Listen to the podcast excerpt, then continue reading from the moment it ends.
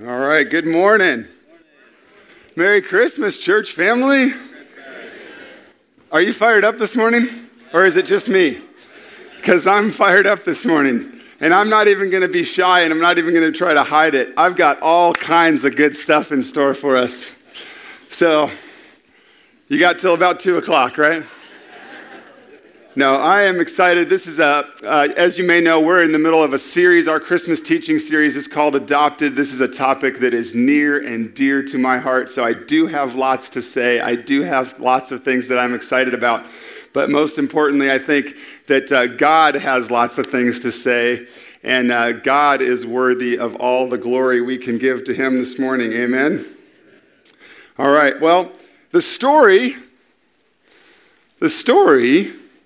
familiar to many of you, begins out, begins innocently enough. two thousand years ago, uh, the, the ruler, Caesar Augustus, issued a decree that all people should be registered in their hometown. And so that led to Joseph and Mary going on a long journey in order to go to Bethlehem. And when they arrived in Bethlehem, many of you know what was happening next. When they arrived in Bethlehem, there was no guest room in the whole town. There was nowhere for their, them to crash. And so when it gave, came time for Mary to give birth to the child, they laid the child in a manger because in with the animals was the best place uh, for them to be staying. And nearby on a hillside, angels appeared to the shepherds, and these words may be familiar to you as well from Luke chapter two. These angels appeared to the shepherds, and they said this, "For unto you, born this day in the city of David, a Savior, who is Christ, the Messiah, the promised rescuer, the Lord." Anybody heard any of this before? Many of us have heard much of this many times. And so as we start this morning, there's the challenge. My challenge to you is to wake up, to make sure we don't let this slip by. Don't check out this morning because you think you've heard the Christmas story. I can't think of a better time of the year in a church family than to celebrate the coming of Jesus. So are we going to do that together? Another familiar part of the story is found over in Matthew two. You'll see a bit on the screen. I'm just going to, we're going to be following along on the screen a lot today. You're certainly welcome to turn places in your Bible, as I often have you get your Bibles out and open and follow along. But uh, we're going to be going lots of different scriptures today, so it's also okay with me today if you just want to follow along on the screen, okay? Another familiar part of our story is found over in Matthew two, where the Magi, or we sometimes call them the wise men, they have come to Herod, and, and they say they come to Herod, they've, they've seen the star, they've followed the star, they come to Herod and they say this, "We are looking for the King of the Jews. We've come to worship him." Now, when Herod hears these guys looking for the King of the Jews, Herod feels a little threatened. Herod's the ruler, and these men are referring to this King of the Jews that's going to be born. And so Herod's power is threatened by the The arrival of this promised rescuer. The Old Testament told us that this rescuer, this coming king, would come. And, and Herod here determines that he's going to protect his position. Herod's selfish interests to cling to his own power and his own authority out of protection.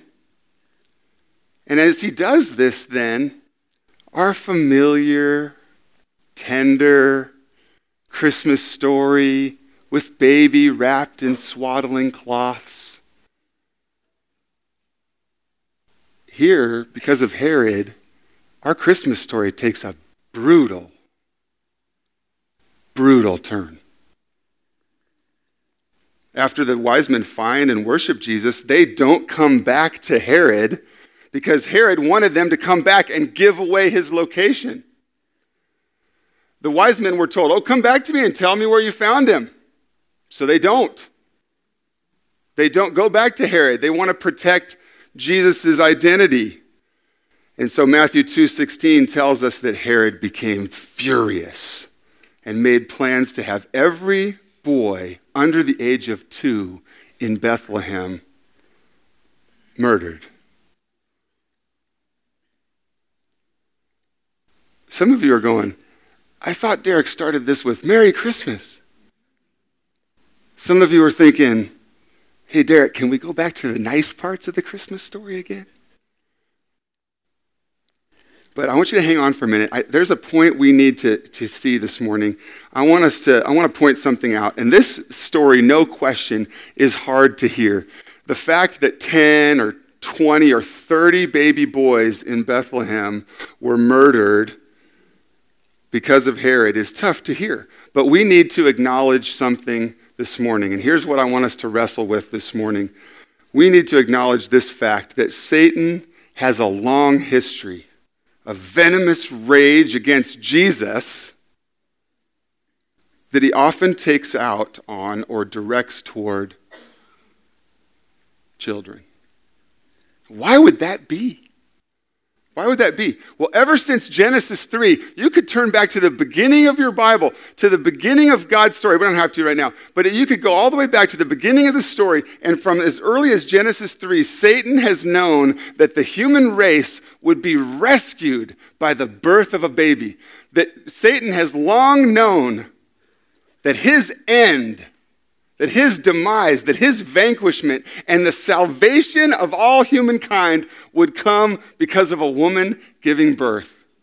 He's known that since Genesis three. And in addition then to, we've already talked about Caesar's um, uh, infanticide, him killing all the baby boys in Bethlehem. In addition to that example, further back in biblical history, thousands of years before in Exodus one, we find that God promised his people would expand in number. Back in the Old Testament, um, God promised that, that God's people would expand and become a numerous people, a strong nation. And when they did, they did increase in numbers and strength, and they were filled the land. And as God's people increased in number and filled the land, guess what? This was threatening to the ruler at the time. Does that sound familiar? This threatened Pharaoh's power. And so Pharaoh, fearing that God's people would become too numerous and powerful, Egypt's ruler, Egypt's Pharaoh tried. First, he tried oppression. I'm going to try slavery to keep these people down. I can keep these people under control. But that didn't work because God was with his people. And so the Pharaoh resorted to having every Hebrew baby boy murdered by being thrown into the Nile.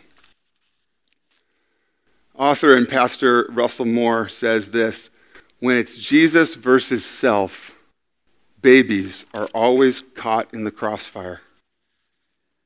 And it's always been that way.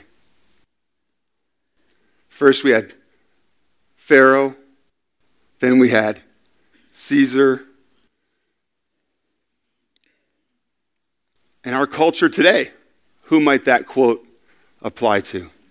How about the abortion, the abortion culture facilitated by Planned Parenthood and the like? When it's Jesus versus self, babies are always caught in the crossfire.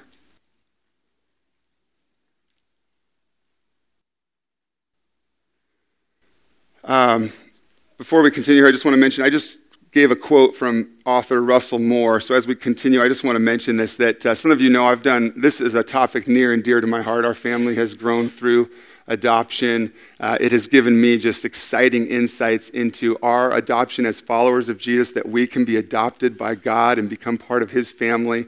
And so I've been doing a lot of reading and studying in recent years. And uh, this book I found particularly helpful. It's called Adoption by Russell Moore. And this little book is actually only one chapter out of a larger book. But I, I mention it now just to let you know that the, many of the ideas this morning are, are not uh, new to me. These are ideas of, of scholars and theologians for years and years and years. And some of the things that I'm sharing with you this morning uh, are, I want to give credit to the, the influence of Russell Moore, including this statement that has been our focus so far, that Satan has a long history of venomous rage against Jesus that he sometimes takes out on or directs toward children. But, but, when the fullness of time had come, God sent forth his son, born of a woman. Merry Christmas, church family. But when the time had come, God sent forth his son, born of a woman. Here's the birth. Here's that birth that Satan is rightfully worried about. We started off this morning considering the darkness of evil in our world and Satan's murderous plots. But friends, Christmas is the best time to be reminded that God sent forth his son. That Jesus is light into the darkness. That Jesus is light of the world. That Jesus is joy in the midst of pain. That Jesus is our living hope. And so here in this passage that you see on the screen, Galatians four, it reminds us that Jesus was born of a woman. What are we reminded by knowing this truth? In fact, even, even more incredible, born of a virgin. At Christmas time, often we talk about the incarnation, a fancy word for God taking on flesh, our great God stepping into our world and becoming a man by sending his son. And so here's some facts that are significant. Jesus was born of a woman. That, that shows us that he did indeed become human. But, but incredibly, amazingly, God, miraculous only, was born of, of a virgin. And then we know that he was therefore conceived by the Holy Spirit. Because there was no human conception, the Bible tells us he was conceived by the Holy Spirit. And this tells us something incredible. The fact that he was born of a woman means he became a human. The fact that he was conceived by the Holy Spirit means he is God. That Jesus came into our world, God taking on flesh. This, the virgin birth is significant. The, the, the Holy Spirit conception is incredibly significant.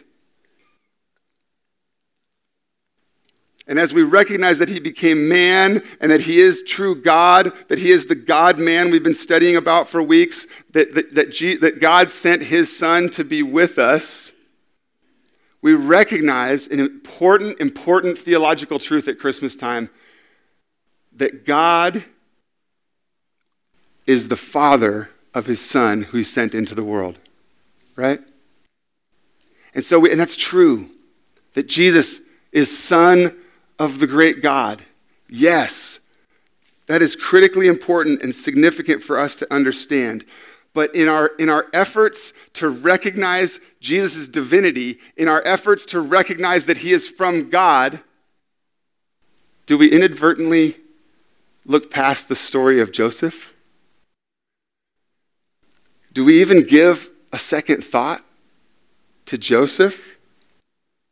Have we considered the significance of Joseph in the Christmas story and in the life of Jesus?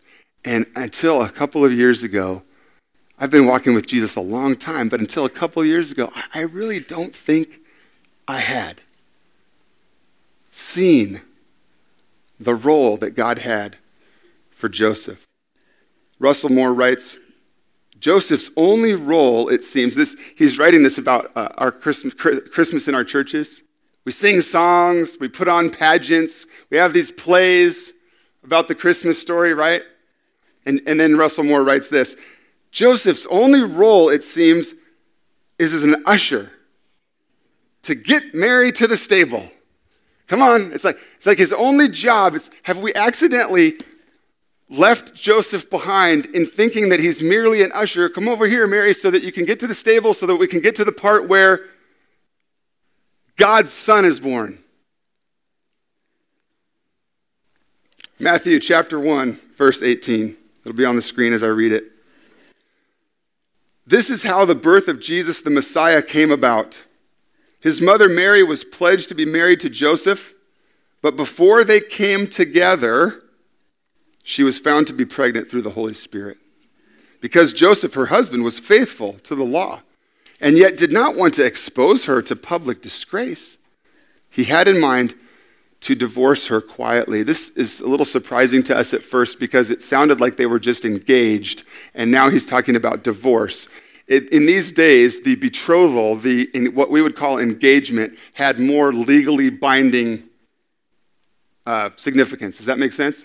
So, so they were uh, betrothed, engaged to be married, but that was much more legally significant than our engagement process.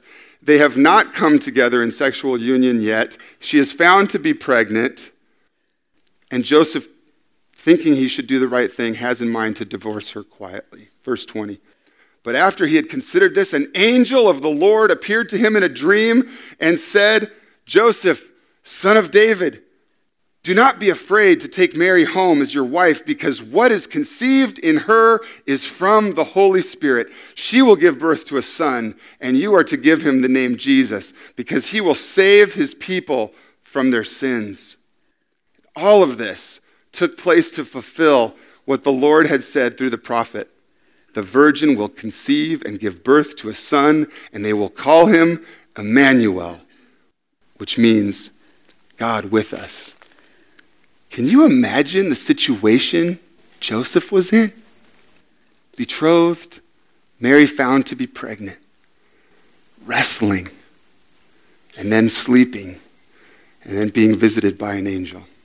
What must that have been like? We pick up the passage where we left off in Matthew one at verse twenty-four. When Joseph woke up, he did what the angel of the Lord had commanded him, and he took Mary home as his wife. But he did not consummate their marriage until she gave birth to a son, and he gave him the name Jesus. Didn't they help us paint a picture of the potentially disgraceful, humiliating, risky situation to which Mary and Joseph found themselves, and the circumstances under which Joseph uh, stepped up? And I think this is incredibly amazing and fun to consider. That in God's long time before time began plan, from before the foundations of the world, when God decided to, to, to put in put in play a rescue plan, when before time began, when God said, I am going to preserve a people, rescue and call a people to myself, he came up with the way to do that, and he said, I am going to send my son to be with them. And God is going to take on flesh. My son will go and live on earth, born of a woman, conceived by the Holy Spirit. And part of God's amazing rescue plan for Jesus' life on earth included human parents. Part of God's glorious rescue plan for us included choosing a man and a woman to be the parents of Jesus, including Joseph, who stepped up and chose to be a father when he didn't have to.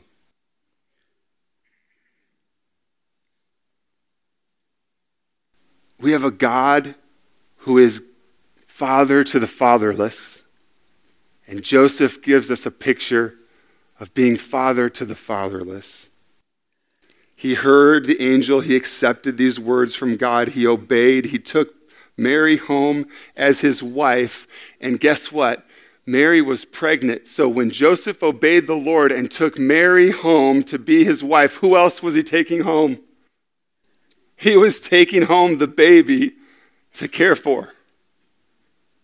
Joseph was very much Jesus' legal adoptive father. So I don't want to look past the role that God called Joseph to. And speaking of that, we need to be careful, don't we? Uh, sometimes when we use the word real, when we speak to people about their children, or when we speak to parents about being parents, we need to be careful about using the word real, don't we? Because Joseph was not Jesus' biological father, But Joseph was very much Jesus' real father. You know why? It's all through your Bible. Jesus would have, the first person Jesus would have said Abba to, Daddy, would have been directed toward Joseph. We know in the Bible that Jesus was without sin, that he was God, so he was perfect, that he perfectly obeyed the law. That would have included the law to honor one's father and mother, and guess who Jesus perfectly obeyed that law directed toward? Mary and Joseph. The people in Jesus' hometown referred to Jesus in our Bible as, quote, the carpenter's son. And I want you to do this in the coming days. I hope that you as a family will take time to read the Christmas story together uh, with your spouse or with your family or with your grandkids or with friends. Get out Luke two, open your Bibles to Luke two, and as you read it, uh, sometime in the coming days, and as you read it, look at the story of Jesus' birth uh, through eyes of adoption. Look at the story through eyes of parenting. Look at this. Look at how the Holy Spirit of God, who wrote our Bible, refers to Mary and Joseph. And he refers to them as mother and father. And even more important than all that stuff, you know what's incredibly important about the relationship between Jesus and Joseph? The Old Testament promised a coming Messiah, the rescuer. The Old Testament, the people, God's people had long been looking forward to this, the arrival of a rescuer, of, of the promised Christ. And the Bible taught them that the identity of the coming rescuer would be through the line of David, that the coming rescuer would be a descendant of David. And that aspect of Jesus' identity, the truth of Jesus, the coming, the promised rescuer's arrival, the, the truth of his identity as being a descendant of David came through Joseph. It came through adoption. So it's incredibly important, the role that God called Joseph to. God sent forth his son. And in, in sending forth his son, God provided a way for our salvation. And when God sent forth his son into our world, he also called Joseph to step into the gap, into Satan's war against children.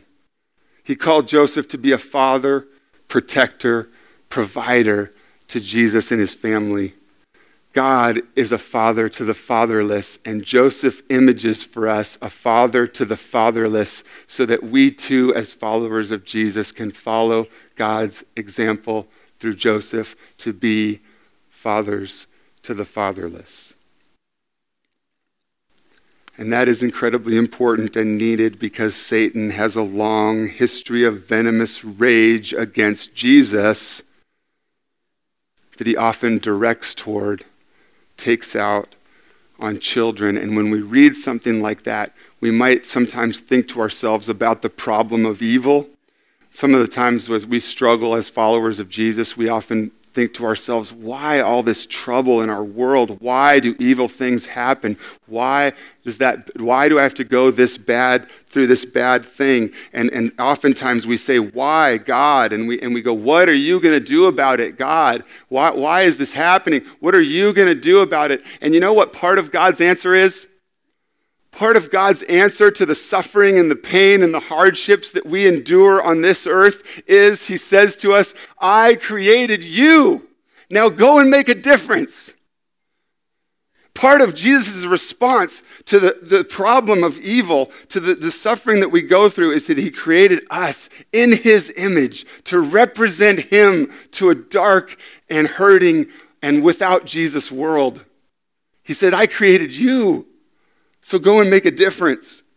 So the question I want us to wrestle with this morning a little bit as a church family, I want us to wrestle with this question. Do we, the church, do we individually, collectively, this local church, collectively across the world, all followers of Jesus everywhere, the church, do we need to step into the gap in Satan's war against children? And I say, we must. And the Bible is clear many, many places. Among them, If you turn to Matthew twenty-five sometime later today, if you want to read the whole story, but here's what happens in Matthew twenty-five. In Matthew twenty-five, we are taught that Jesus will return someday in glory, that his second coming will arrive, and that Jesus will come in his glory, and all the angels will be with him, and he'll sit on his glorious throne. And at that time, there will be a final judgment. And in Matthew twenty-five, as Jesus describes this final judgment, he gives all these examples of how we serve Jesus by the way we serve people on this earth. And these examples include things like this: when we see someone hungry, do we feed them? When there's someone thirsty, do we give them something to drink? When there's a stranger, this one sounds to me like adoption. When there's a stranger, do we take them in? When there's someone without clothes, do we clothe them? Someone sick, do we care for them? Someone in prison, do we visit them? And at the end of that, Jesus says, "Truly I tell you, whatever you did for one of the least of these, you did for me." And James, in the book of James in our Bible, he gets a little more specific about who we're to care for. And James is the brother of, and I wonder if James, the brother of Jesus, I wonder if he wrote this having watched Joseph. James tells us specifically who we are to care for. In James one twenty-seven, he writes, "Religion that God our Father accepts as pure and faultless is this, to look after orphans and widows in their distress."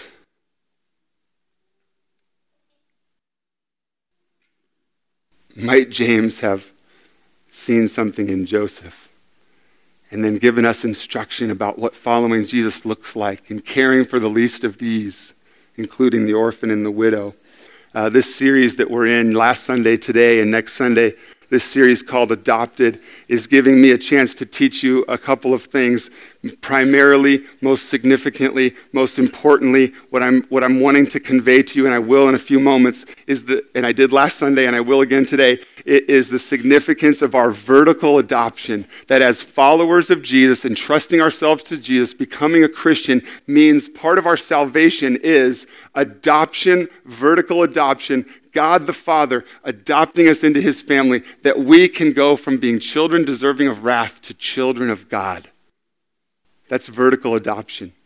And part of our adopted series then is exploring how horizontal, what I'm calling horizontal adoption, or adoption that happens here on earth, human to human adoption, like has happened in my family and many of your families, that horizontal adoption gives us so much to learn about our, our vertical adoption, including this.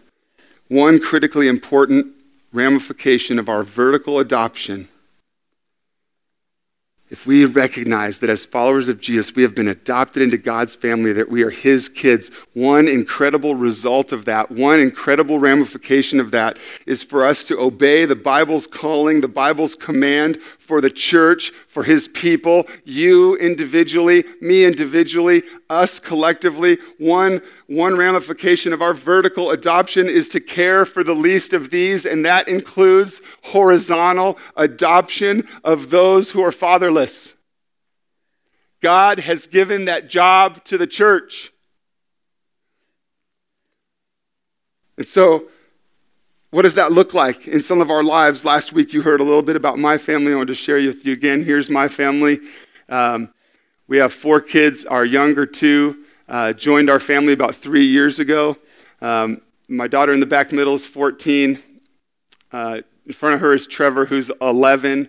And joining our family about three years ago are Mia, eleven, and Chris, who's now eight. They joined our family at ages eight and five, and they're now eleven and eight. And... Uh, We love them tons and tons and tons.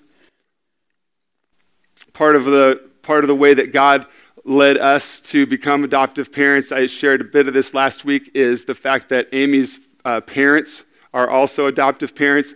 This is a picture of uh, Amy's on the second on the right, and then that's her folks and uh, her three sisters, and at the middle is Steve, who was uh, adopted at age nineteen. He was an adult, not legally in need of adoption, but he didn't have a family.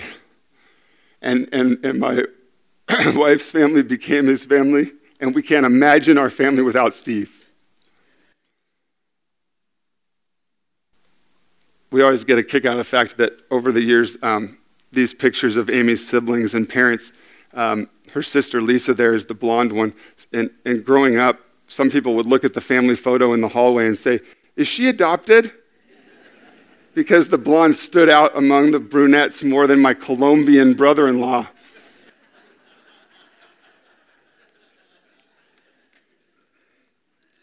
But but as I said last week, this is certainly not just about our family. It's it's it's how God is working in us and in me and in our family.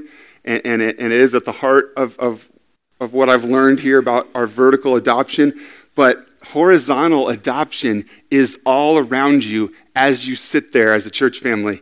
And I've been so encouraged in recent weeks. I, I collected some of your stories. I heard from many of you. And I just... I want to, I want us to see this. I want us to see what God is already doing in Faith Evangelical Free Church in regards to foster care and adoption. And so in a minute, not right this second, in a minute, I'm going to ask a few of you to raise your hand. And I don't want to put you in a tough spot. And if you don't feel like raising your hand, you don't have to.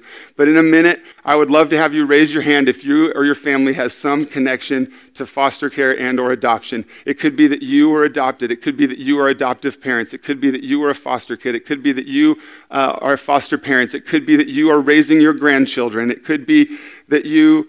Uh, have a family member, a grandson or a niece or a brother that it was adopted into your family. And I'm sure I'm missing tons of examples, but you get the idea. If your family, if you and your family have been touched by foster uh, or adoption, would you raise your hand? It's all around you, friends. Isn't that fun? And and and, and leave your hand up. If I have you leave your hand up and then I add, do you have, uh, do you know someone who's adopted? Raise your hand. Do you have There, I mean, there you go. Put your hands down. It's all around you. This is life. It, this is a difficult part of life. Adoption is, is, is, is necessary because of brokenness, but it's all around us, and it's been a blessing for me to get to know so many of you that God is working in and through your lives in this way. Uh, I, I love that God is already at work in our church family in this way, and I can't see, I can't wait to see what more he might have in store for us in this area. So thank you. And and we need to see those encouraging hands. We need to see those encouraging hands because if we look at the statistics of the children in need of adoption, this can be a little difficult and a little overwhelming, but I think it's important. Um, if you don't already know these kinds of things, there are four hundred thousand children in foster care today in the United States.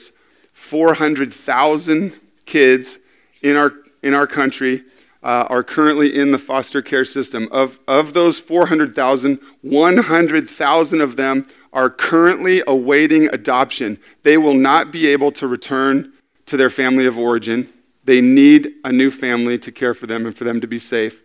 There's one hundred thousand of those today in our country. Of uh, each year, thirty thousand kids will what they call age out of the system, meaning they will be foster kids all the way through until they're eighteen. They will they will then become an adult, and they will age out of foster care with no family to call their own. This happens every year for thirty thousand um, kids. And those stats don't even count, don't e- I haven't even taken into account the countless orphans around the world. And so when we're faced with these kinds of details, we might ask the question, what can I do? What, what can I even do? Can I make a difference? Um,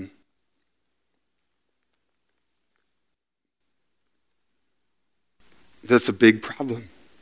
There's a lot of kids that need care, that need love. And so you've heard from me, an adoptive dad, um, and I want to give us a little different perspective on adoption right now. So I'm going to ask my friend Darren to come on up here. Let's welcome Darren up.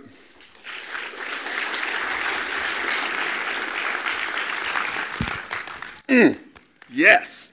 Okay. Uh, if you don't know him, Darren Davies is um, a friend of mine. He's one of our leaders, an elder. He serves as an elder of our church family. Uh, I know that he jokes that he's more known as Debbie's husband. There you go. Yeah. Because uh, you, Debbie is on our staff team. She serves our children, and so he uh, sometimes feels like, you know, that's that's your identity. Yep, yep. yep. uh, hey, uh, so I asked Darren to come up here because uh, his life has been touched by foster care and adoption. Um, at age three, Darren was removed from his home of origin, from his biological uh, family, and uh, needed to be in to be cared for in foster care, and found himself in the home of the people that would eventually become his parents.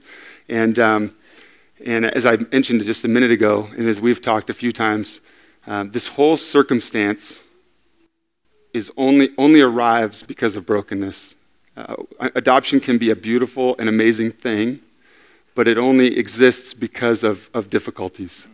And so Um, if you could just give us a quick sense of, of where were you at? What what did life look like for you that, that caused you to need to be taken into foster care? Yeah, I uh, I was born Randy Alfred Lent. Um, I was removed from the home just, just a few days before my third birthday.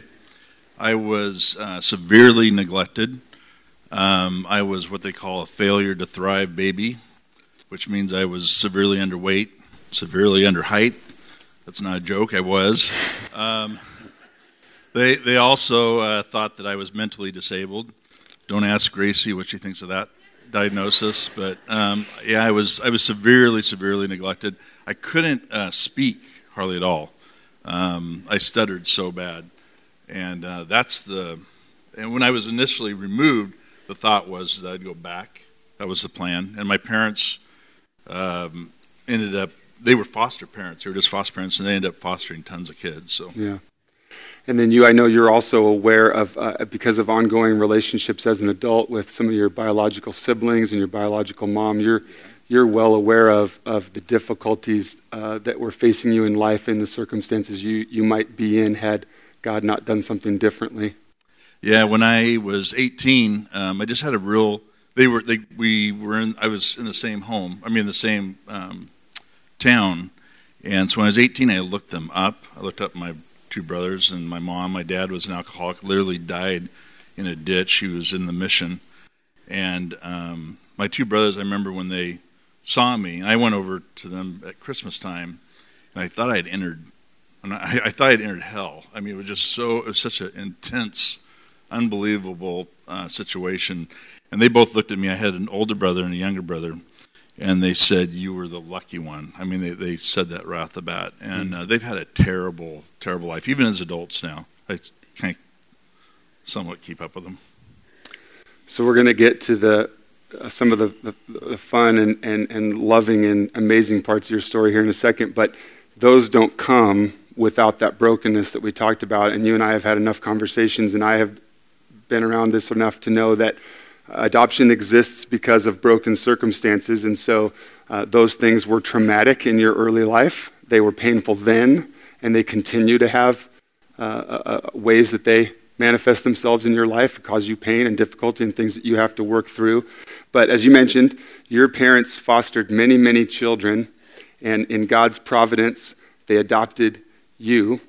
And, uh, and so I just now, if you would just give us a quick glimpse of the difference your parents made Uh, as you look back?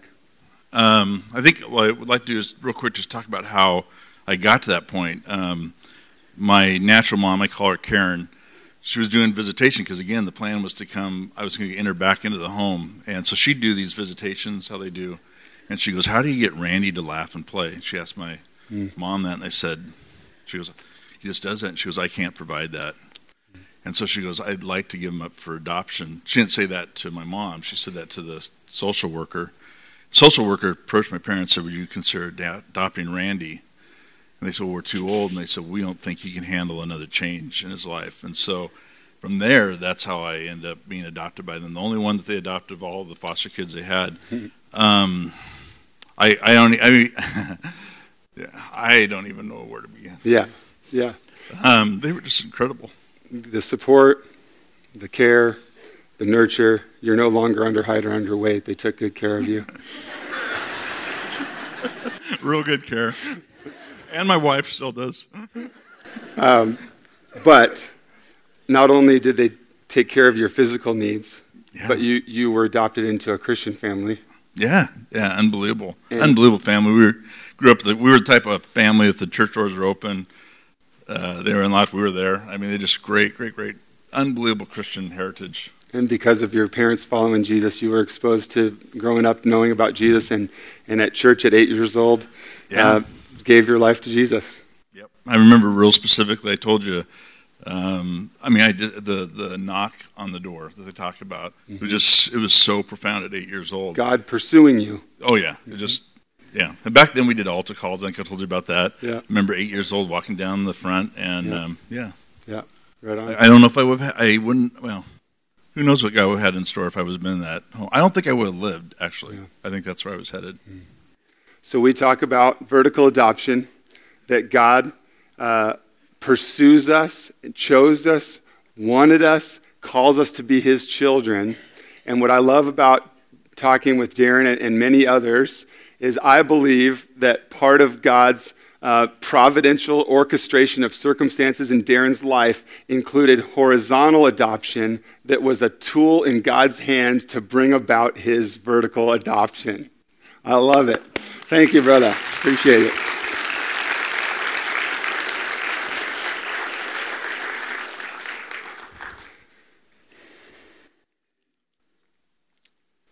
So, can you make a difference? Absolutely. One family, one uh, parents, one set of parents makes a huge difference for one child, and those stats are overwhelming.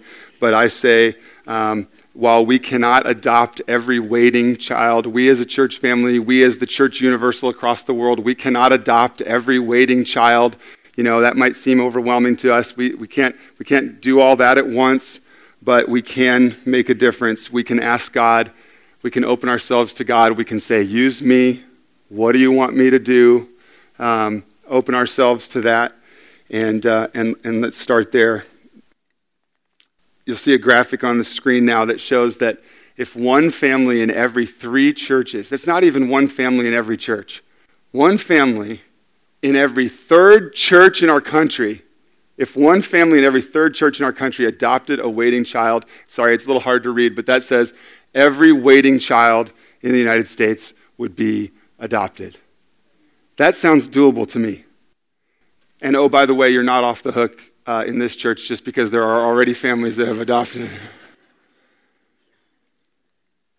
Joseph stepped up to be a father. Darren's folks stepped up. Many of you have been blessed by adoptive parents. And so I, I, I do. I want to ask, how might God use you to step into the gap? How might God want to use our church family to step into Satan's war against children, to thwart his plot against kids? Some of you are going to be foster parents. I just know it. Some of you will be adoptive parents. The need is huge. And, and I just would urge you not to assume that some other family will do it, that some other church will step into the gap. Um, but here's the deal. Uh, this is not a uh, this is not a drive-by guilting. This is not an effort to pressure you. Um, I know, and the reason, it certainly doesn't have to be a pressure from, from a human standpoint. It doesn't have to come from me, because I know that if God calls you to foster care or to adoption, that it will be because God has worked in your life. If God calls you to that, I think he will take away any obstacles or excuses. And I think if God calls you to that, he will give you a, a motivation that is proper. And the proper motivation for going into foster care or adopting children is so that Jesus gets the glory. Being a foster parent, being an adoptive parent is not for, oh, look at me, look what I'm doing for the children. God's heart for God's heart for adoption, the, the, the passion I believe he will give to many of you as he calls you into foster care or adoption, he will give you a heart that is for his glory, that is for making God's goodness known to our community. making God's great love known all around us. But not everyone is called, certainly not everyone is called to adopt. Not everyone can go into foster care. And so that's okay. And what I want you to hear is that if you're not called to foster care adoption, what I want you to hear, followers of Jesus, church family, is that we're all called to the care of the least of these. And so if not by being a foster parent or adoptive parent, and we can't get into the, the examples right now, but there are many, many, many ways that a church family, that individual Christians in a church family can be active, involved, and supportive of what God wants us to do in regards to orphan care. Are you with me? So there's look for those opportunities. If, if not you yourself, then how do we individually, how do we as a church family support those who are bringing kids into their home? Um, I need a few more minutes. Are you okay? I, I need a few more minutes, and I'm getting to the best part. And then we're going to sing a couple of songs. So I'm just being honest that we're going a little long this morning, and I need you with me. Is that all right? Okay. Um, I, I if you can't already tell, I could go on and on about how amazing adoption is, um, how God is calling us, his people, to serve the least of these. Um I can tell you how amazing it is and how he is working and, and, and the glorious things that I've seen true in horizontal adoption and certainly the amazing truth that is vertical adoption. But I would be remiss if I didn't tell you, if I weren't honest about the fact that there are costs, that there are Uh, difficulties. There was costs for Joseph and his family. After adopting Jesus, they became refugees running from Herod's murderous plots. They had to flee. That's that's a that's a hardship. That's a difficulty that came about because of Joseph stepping into that role we saw him stepping into. And Egypt was receiving refugees, and that's how God protected Jesus. Uh, there were costs for Joseph. There were costs. There are costs for my family, and, and I'll explain what I mean by that. First and foremost, there is glorious, fun, amazing things that God has done in our family in the last three years as we brought two kids into our house. It, it, I could I could stay up here for a long time and tell you stories of the healing that God is doing in our family, the restoration, the, the working on me, making me more and more like his son, there, there, it, the love that we have for each other, the fun that we have together, the, the, four, the four of them and their uniqueness and their goofiness and their smarts. and their It's amazing. It's amazing stuff. But there are costs. In the last three years, there, there have been difficulties in our family, the ups and the downs and the pains and the joys and the challenges. And if I'm honest, desperate times in our household because of what God called us to. So I just want to be honest about the potential costs that there are for those who step up to care for kids. And every kid is different, and every family is different, and all their circumstances they come from is different. So I don't pretend to know it all. But there are costs, emotional stress, the physical work of parenting, the emotional stress uh, re- as we reorient our lives from our little plan to what God wants us to do takes a toll.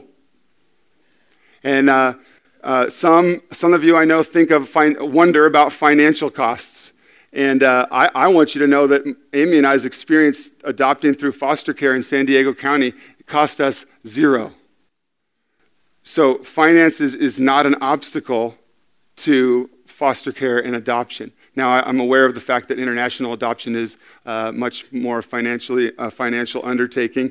One, one of the ways I believe that God can work for his purposes in caring for the least of these is those of you that have means, those of you that have been given money to share for his glory can make adoption possible for a family who's looking to bring a kid into their house is something to consider. But finances does not have to be an obstacle.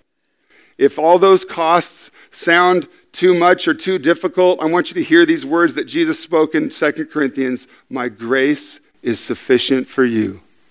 My power is made perfect in weakness. This is where Amy and I have to live the last three years. Not about us, not about how great we are, not about our strength as parents, about God's grace being sufficient to carry us and to help us and to strengthen us to do what he's called us to do. So church family, we could play it safe. We could go the path of least resistance, or we could boldly follow Jesus and trust him to give us what we need to accomplish what he's called us to.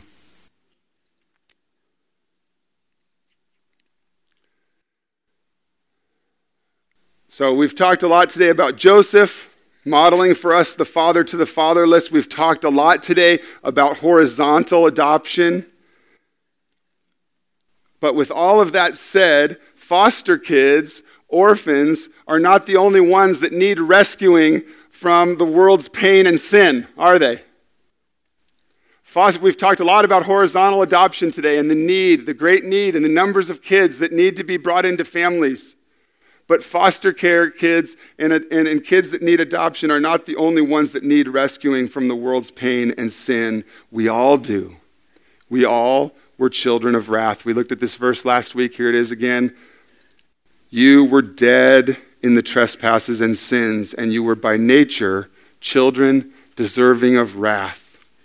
But Christmas is a glorious reminder that God himself stepped into the story of the world um, and, and, and so that he might bring about restoration and healing in the midst of our great need. In the midst of all of our pain and suffering, our good Father sent the answer, his son Jesus, and through him we can be adopted into God's family. The Apostle John wrote it this way, see what kind of love the Father has given to us, that we should be called children of God. Do you see the verses on the screen where children deserving of wrath can become children of God? That's vertical adoption. Because adoption is an act of God by which he makes us part of his family. So there are costs. There are costs in horizontal adoption, but let's consider for a moment as we finish today, let's consider for a moment the cost of our vertical adoption. Here's this verse we've been looking at quite a bit. But when the fullness of time had come, God sent forth his son. Merry Christmas, Faith Evangelical Free Church. That son was born of a woman, born under the law to redeem. What does redeem means? Redeem means to obtain or to set free by paying a price. So what was the price that God paid for our rescue, for our liberation, for our adoption? Ephesians one tells us, in love, God predestined us for adoption as sons through Jesus Christ, according to the purpose of his will. This, we can put this one on the screen, Ephesians one.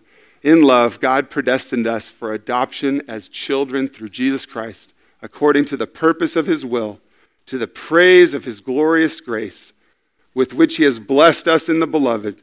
In him, we have redemption. We've been redeemed. We've been bought back. We've been liberated. We've been set free. We've been adopted. How?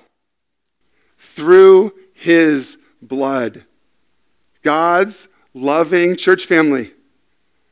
God's loving, rescuing, adoptive journey included Jesus covering the cost by giving his life. The cost of your adoption. If you are a Christian this morning, if you're a follower of Jesus, if you have entrusted yourself to Christ, if you have recognized that you can't save yourself, that you don't match up, that everything you do and try to do is not enough, and if you have instead surrendered Surrendered, given your life to Jesus, the cost of your adoption into the family of God was paid on the cross. Jesus shed his blood. Jesus died for you because you are planned for, wanted, chosen, bought with a price, child of God.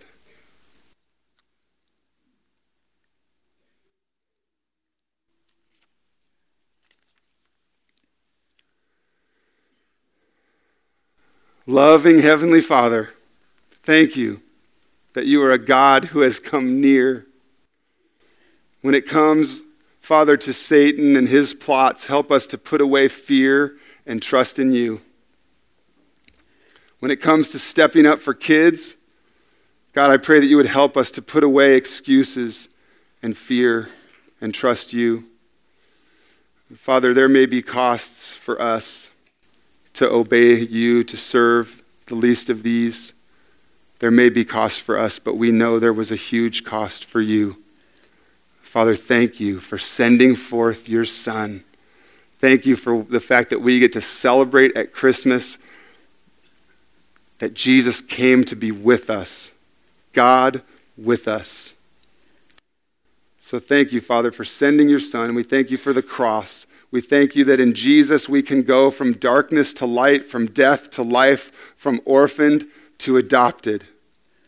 And so, Father, we continue now to, to lift our voices and to give our gifts as the ushers come to receive our offering. We, we lift our voices and we, and we give and we pray and we rejoice and we seek you because of thankfulness for all that you have done. Father, I pray for my friends in this room that, that they would hear from you this morning and always. That, God, you would have your way, that your accomplishes, that your purposes would be accomplished in our lives. That we individually and collectively as a church family would obey your call to care for the least of these.